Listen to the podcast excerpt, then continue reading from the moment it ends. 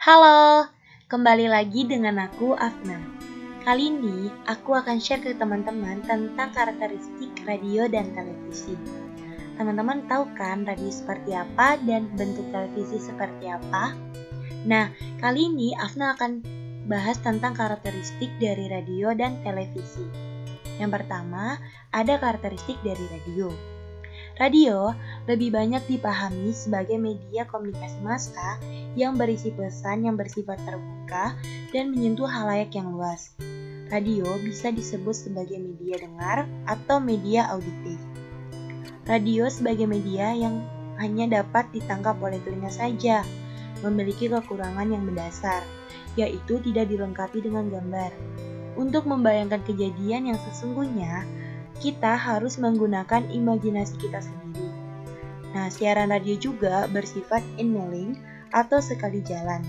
Isi siaran hanya dapat didengar sekali aja, sesudah itu hilang dan tidak dapat didengar lagi. Radio juga menjadi media yang memiliki sifat persuasif yang tinggi dan mampu menciptakan keakraban dengan halayak atau pendengarnya. Kelebihan lain dari radio adalah dapat menjangkau halayaknya lebih luas dibandingkan dengan surat kabar. Nah, berikut karakteristik televisi.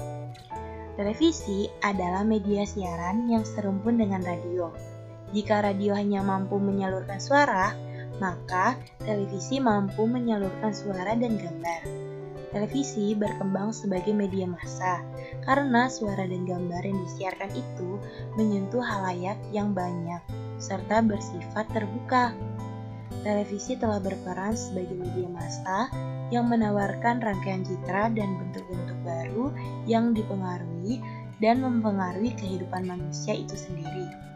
Televisi telah mampu menampilkan keunggulan dan karakteristiknya yang khas loh terutama dalam hal kedekatannya dengan kehidupan sehari-hari.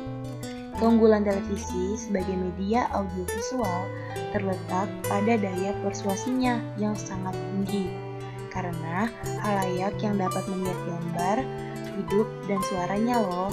Bahkan ya, suara dan gambar hidupnya itu dapat diterima oleh halayak pada saat sebuah peristiwa yang sedang terjadi. Dengan demikian, televisi juga memiliki kecepatan dan aktualitas yang tinggi dengan daya persuasi yang tinggi pula. Selain itu, televisi juga memiliki daya jangkau yang sangat luas dalam menyebarluaskan pesan secara cepat dengan segala dampaknya dalam kehidupan masyarakat maupun individu guys.